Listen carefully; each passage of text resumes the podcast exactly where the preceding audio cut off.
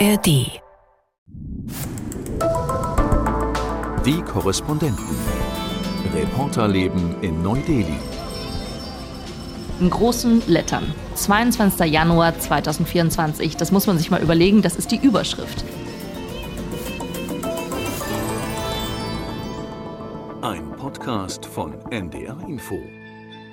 Hallo und Namaste, schön, dass ihr wieder dabei seid. Hier sind Charlotte. Andreas. und Peter und wir sitzen hier, wir wollen euch ja nicht langweilen, aber wir sitzen wieder da und frieren. Sitzen in mehreren ähm, Lagen übereinander im Zwiebellook. Heute ist nämlich auch noch Stromausfall bei uns. Da haben sie den Strom abgestellt im Studio. Und wenn es keinen Strom gibt, dann gibt es überhaupt keine Heizung. Wir haben ja eh keine richtige Zentralheizung hier und wärmen uns nur mit so einer Klimaanlage, die man auch auf Heizen schalten kann. Und du hast jetzt auch noch einen kleinen, einen kleinen Heizkörper, Charlotte, ne? Genau, ich habe den ja schon länger im Büro, äh, den Heizlüfter. Und Deepika kam eben rein und meinte, so, alles ausmachen, weil es geht auch gar nicht mehr. Es funktioniert nicht. Ich kann das Ding anmachen, Strom ist aus. Ich sitze hier, habe auch mehrere Jacken an, einen dicken Schal und habe so ein, so ein warmes Gingerwasser, warmen Ingwer-Tee quasi. Und ja, wir hoffen, dass es in zwei Stunden spätestens wieder angeht. Aber mir frieren die Füße. Aber den richtigen Profi sieht man hier. Wegen der Fließjacke meinst du wahrscheinlich, ne?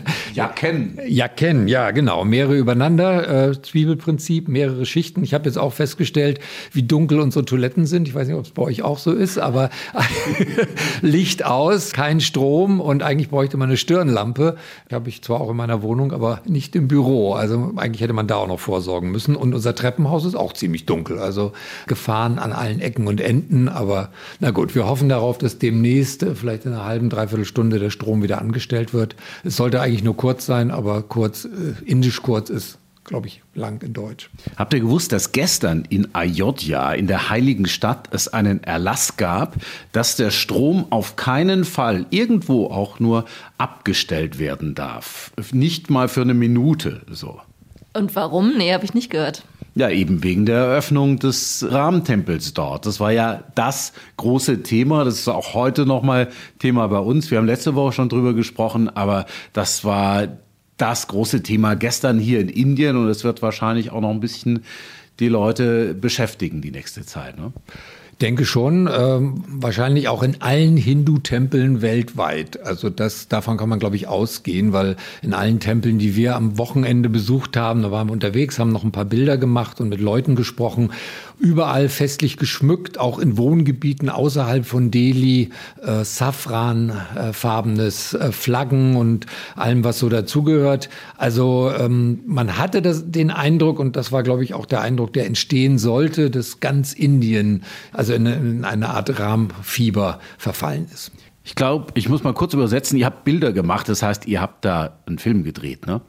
So ist es, ja. Also wir haben äh, für einen Beitrag äh, gestern im, im Mittagsmagazin, ARD Mittagsmagazin, haben wir, haben wir gedreht und ähm, eben auch Interviews noch gemacht und sind nur auf Leute gestoßen, zumindest im Umkreis dieser Tempel, die total begeistert waren davon, dass es jetzt zu dieser Weihezeremonie in Ayodhya gekommen ist.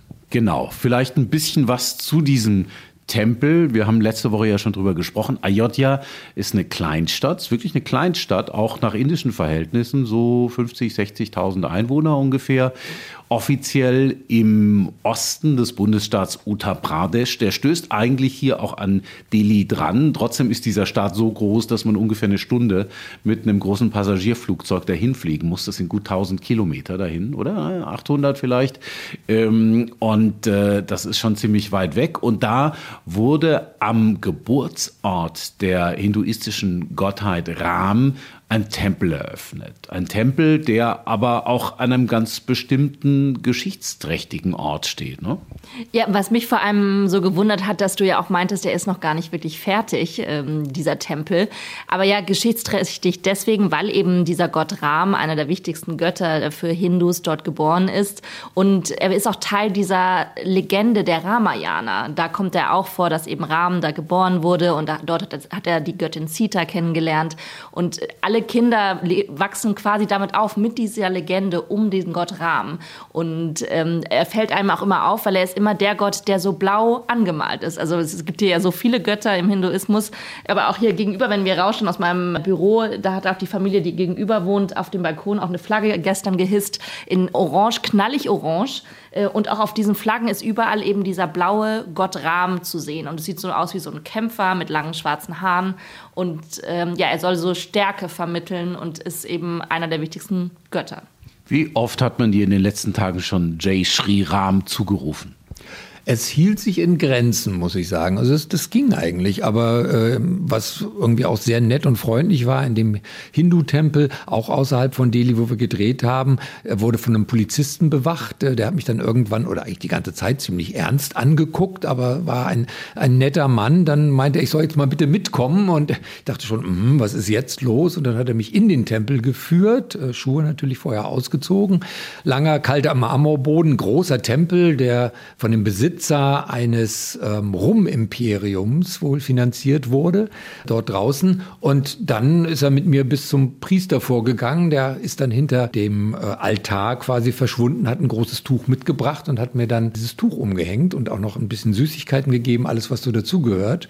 Und ähm, ja, das, ähm, das war dann das, da wurde ich quasi so ein bisschen äh, Teil einer kleinen Zeremonie. Und ähm, wir fanden das ganz toll, haben wir noch Fotos gemacht und er hat sich auch noch mal mit mir fotografiert.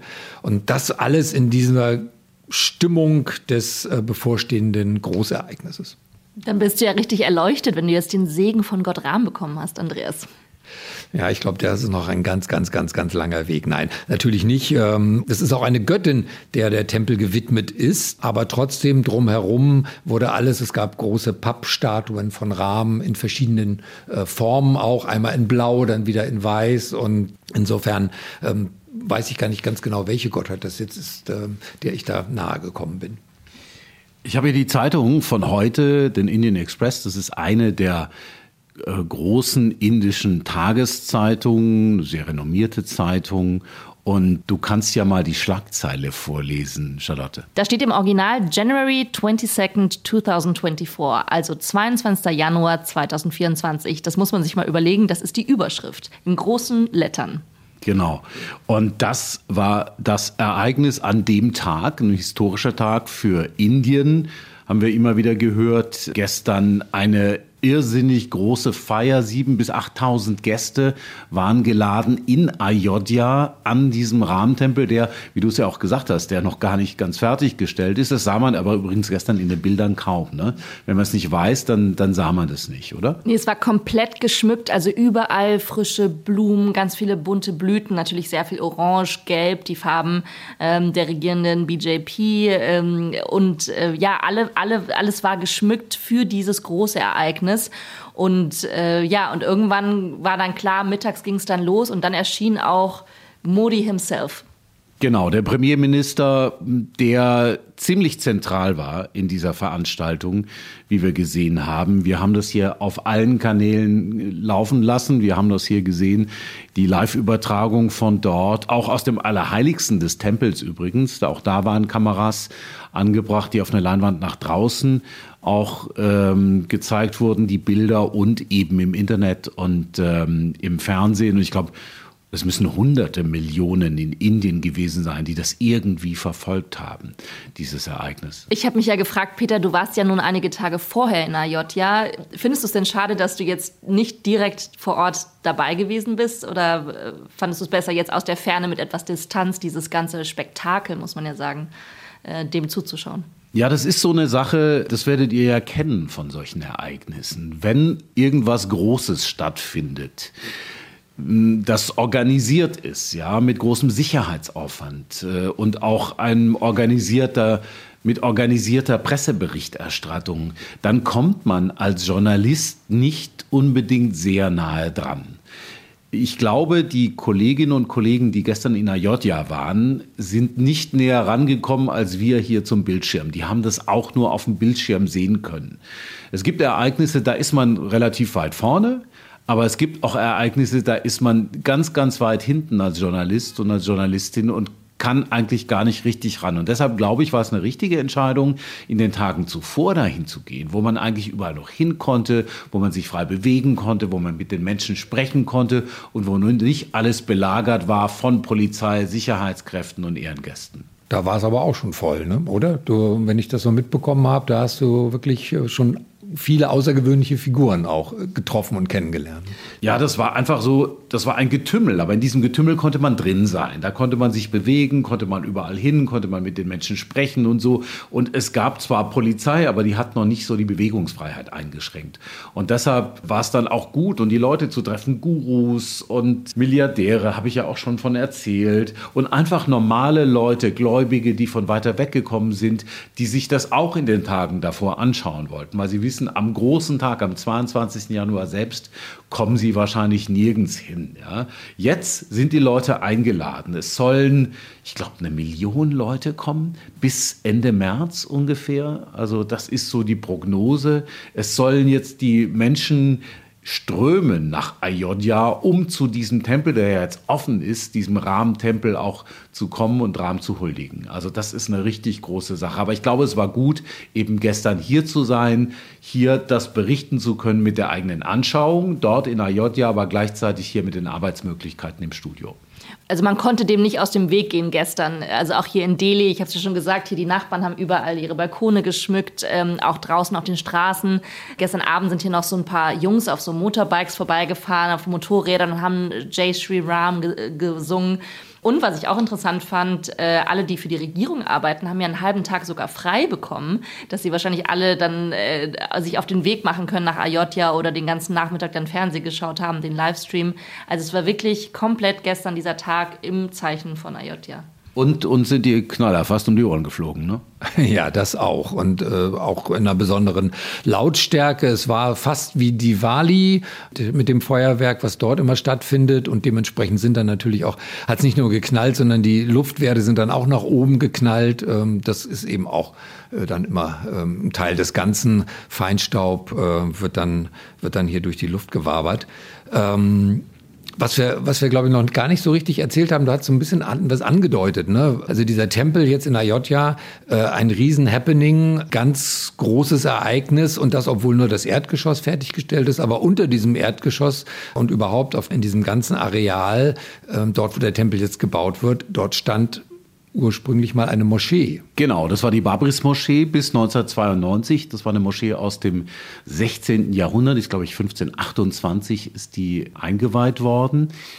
Stand da eine sehr lange Zeit und ist dann 1947 eigentlich schon in den Jahren nach 1947 war sie nicht mehr zugänglich, weil Hindus, Hindu-Idole, also so kleine Gottheiten, Figuren von Gottheiten, auch von Ram, in dieser Moschee abgestellt haben. Und dann gab es einen Streit drum zwischen Hindus und Muslimen dort.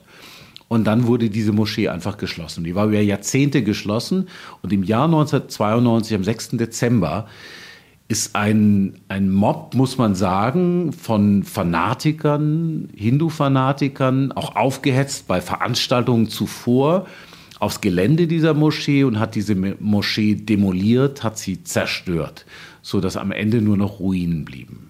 Und das ist schon krass, wenn man sich das überlegt. Ähm, es gibt ja auch noch Bilder davon, Aufnahmen, wo man eben sieht, wie gewalttätig das war. Und im Zuge dessen sind auch viele Menschen dann gestorben. Und wenn man diese Vorgeschichte eben kennt, dann kann man umso mehr verstehen, dass für alle Hindus, zumindest alle sehr gläubigen Hindus, das jetzt so ein, so ein Siegesfest quasi war. Ne? Sie haben es jetzt endlich geschafft. Sie haben jetzt ihren Tempel da errichtet. Modi kann es natürlich prima verkaufen. He delivered, stand auch irgendwo gestern in der Zeitung. Also er hat geliefert, er hat versprochen, ich helfe, diesen Tempel wieder mit aufzubauen daran merkt man diese, diese Spannungen, die schon seit einfach Jahrzehnten in der Luft liegen zwischen den Muslimen und den Hindus. Ja, es gab mehrere Gerichtsverfahren über die Jahrzehnte. 2019 gab es ein Urteil des obersten Gerichts, das gesagt hat, da kann der Tempel gebaut werden auf dem Gelände, wo früher die Moschee stand. Und damit quasi begann das Ganze. Was wir gestern gesehen haben, ist dann der Abschluss eigentlich dieses ganzen Prozesses, dass der Tempel eröffnet wurde und dass Modi, der vor Jahrzehnten ja schon das Versprechen gegeben hat, dass er da einen Tempel aufbauen will oder aufbauen lassen will, dass der damit sein Versprechen tatsächlich erfüllt hat. Interessant ist halt auch, dass bei dieser Entscheidung des obersten Gerichtshofs es auch dazu gehörte, dass eine Moschee gebaut werden soll, die bisher noch nicht gebaut worden ist. Also das steht noch aus und es gibt dieses Riesenbrimborium rund um den Tempel, um das Erdgeschoss, was jetzt eingeweiht wurde. Aber wie weit die Muslime da noch zum Zuge kommen, das ist noch offen. Ja, wir hatten ja einen Taxifahrer vergangene Woche, wir haben mit dem auch gesprochen, mit dem habe ich ein Interview auch geführt, ein Muslim. Und er sagte, ja, er setzt schon auch seine Hoffnungen drauf. Er freut sich auf die Moschee. Es ist konkreter jetzt auch tatsächlich. Es gibt auch ein Gelände, das ist weiter weg von diesem Rahmentempel. Äh, wo die neue Moschee aufgebaut werden soll. Aber es wird nicht die Babris-Moschee von damals aufgebaut. Die wird auch nicht so heißen. Das ist wichtig. Das ist auch schon festgelegt. Das ist nicht die Babris-Moschee, die neue, sondern es ist eine Moschee, die anstelle dieser alten, zerstörten Moschee treten soll. Es gibt natürlich andere Moscheen in Ayodhya. Das sind aber eher so kleine, versteckte. Wir hatten ja eine, wo wir mit dem Taxifahrer hingefahren sind, wo er dann gesagt hat, ja, die war eigentlich früher größer, aber die haben sie jetzt hier einfach ein bisschen zusammengehauen, damit die Straße Platz hat, die neue Straße. Also die wollen schon was Größeres, auch repräsentativeres bauen für die muslimische Gemeinde dort in Ayodhya. Was mir noch so durch den Kopf geht, auch wo ich das Bild da sehe, wo Modi eben da in diesem Tempel steht und eben diesen, diesen Tempel einweiht. Ich meine, es hat ja was von einem Priester. Und ich stelle mir immer so vor, dass bei uns der Bundeskanzler in irgendeine Kathedrale einweiht. Also das ist ja so, so eine ganz merkwürdige Vermischung von Religion und Politik hier. Vollkommen richtig. Also das finde ich auch ganz erstaunlich. Ich habe ihn auch so eine Art Hohepriester der Politik genannt, wie er sich dort inszeniert. Er hat ja irgendwie elf Tage gefastet, wie sich das quasi gehört, um sich zu reinigen. Äh, auf dem Fußboden geschlafen, hieß es in, in seiner Residenz. Man hat ihn gesehen, wie er Kühe versorgt hat in seinem Garten. Eine besonders kurzbeinige Rasse, die dort rumläuft und ähm, also Kühe gestreichelt hat, heilige Kühe. Es ist eine Rieseninszenierung, die äh, schon Wochen vorher hier stattgefunden hat. Und das ist schon bemerkenswert, wenn man bedenkt, dass äh, die indische Verfassung vorschreibt, dass es eigentlich eine strikte Trennung geben sollte zwischen Staat und Politik. Also säkular soll der Staat sein. Und das, was hier der Premierminister und seine Partei BJP äh, vorbereitet haben und jetzt auch umgesetzt haben, das sieht doch alles doch etwas anders aus als das. Also das ist äh, schon eine Entwicklung, die auch Kritiker sehr äh, skeptisch sehen und auch befürchten, dass das so weiter fortgeführt wird. Es ist ja so eine Art Startrampe gewesen. Das, glaube ich, sehen alle so für den Wahlkampf in diesem Jahr. Absolut. Also ich hatte sowas schon mal erlebt vor über einem Jahr, im Dezember 2022 bei der Eröffnung des sogenannten Kashi Vishwanath Korridors in Varanasi. Das war auch ein neuer Tempel.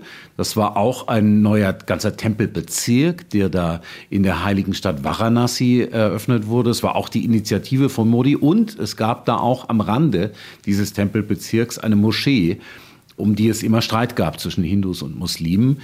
Und auch schon damals ist er aufgetreten wie ein Hohepriester. Und äh, das war ein wichtiges Ereignis, auch für dieses Land.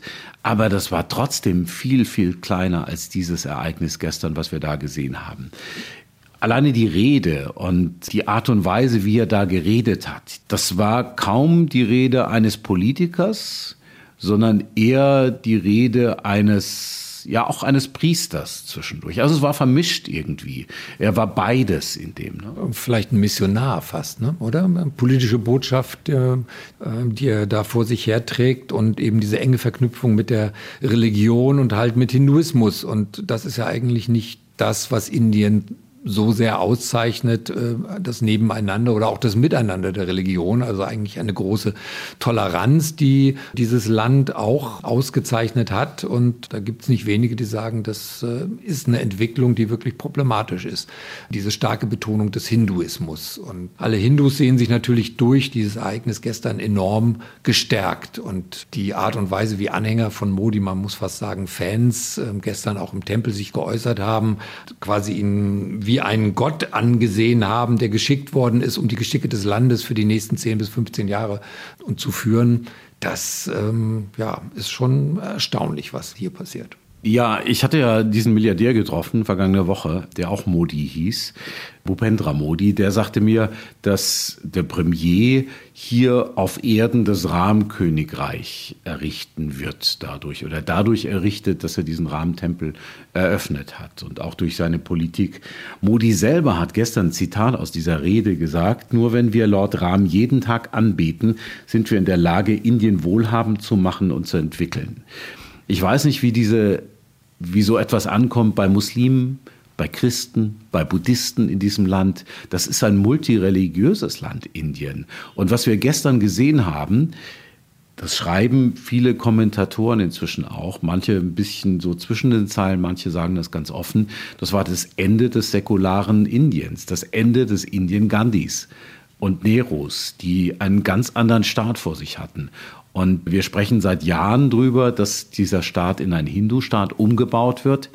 Dieser 22. Januar 2024 wird da ein sehr wichtiges Datum sein. Ja, das hat Modi ja auch betont, dass in tausend Jahren werden sich Menschen noch erinnern an den 22. Januar 2024, eben diesen Tag, wo der Rahmentempel eben eröffnet wurde.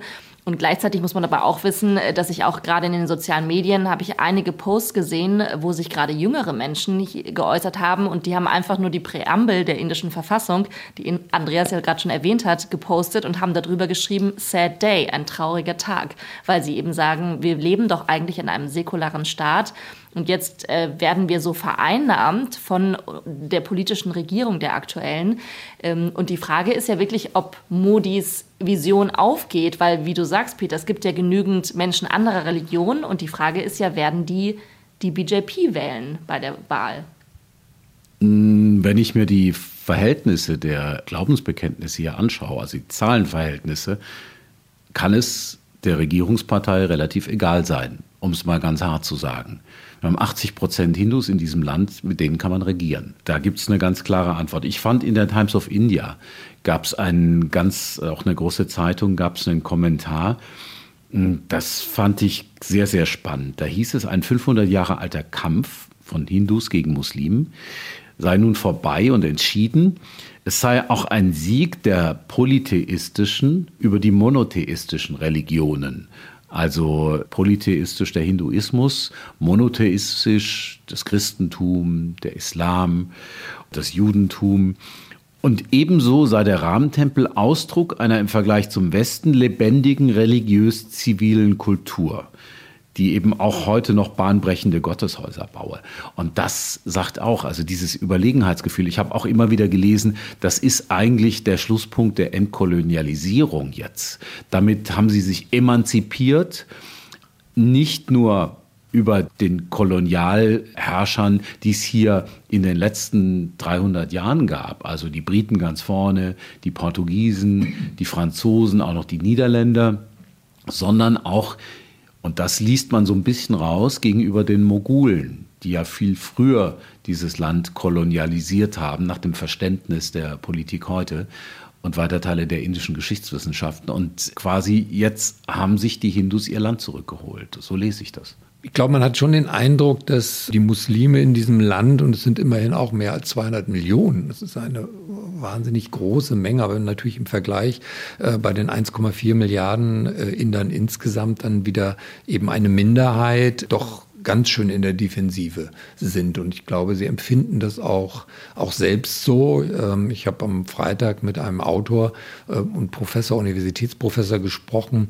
der selber Muslim ist und der ja, also ich war erstaunt, äh, richtig gehend äh, Angst bekommen hat äh, durch die Entwicklung hier im Land und auch die Verfolgung, die in einigen Bereichen Indiens auch schon stattgefunden hat und auch stattfindet ja, es ist wirklich eine, denke ich schon insgesamt eine bedenkliche Entwicklung bei der Veranstaltung gestern auch in Ayodhya. Die muslimischen Vertreter mh, hm, haben sich da sehr zurückgehalten, haben am Ende auch gesagt, die Entscheidung des obersten Gerichtshofs, das, das müssen wir auch so akzeptieren, das akzeptieren wir auch. Und unsere Religion ist Humanität. Also die Betonung liegt da so ein bisschen auf anderen Schwerpunkten. Mein Eindruck ist, dass man bei dieser ganzen Euphorie, die es da gestern gab und die auch anhält, da irgendwie an nichts äh, Kontroversem rühren wollte. Das war auch mein Eindruck in Ayodhya. Also unser Taxifahrer zum Beispiel, der hatte ja einen ganz pragmatischen Standpunkt. Der hat gesagt, ich gehe in die Moschee zum Beten, ich gehe aber auch in den Hindu-Tempel. Der hatte auch einen Hindu-Namen, den er angenommen hat, dem ihm sein Hindu-Priester das geraten hatte und sagte, ja, ist leichter auszusprechen und so.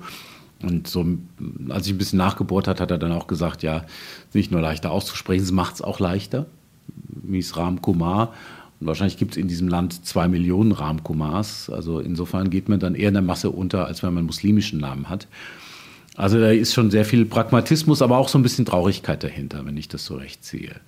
Aber was dieses Ereignis gestern halt vor allem war, jetzt als unmittelbare Wirkung, und das wird ja auch immer wieder gesagt, ist Wahlkampf.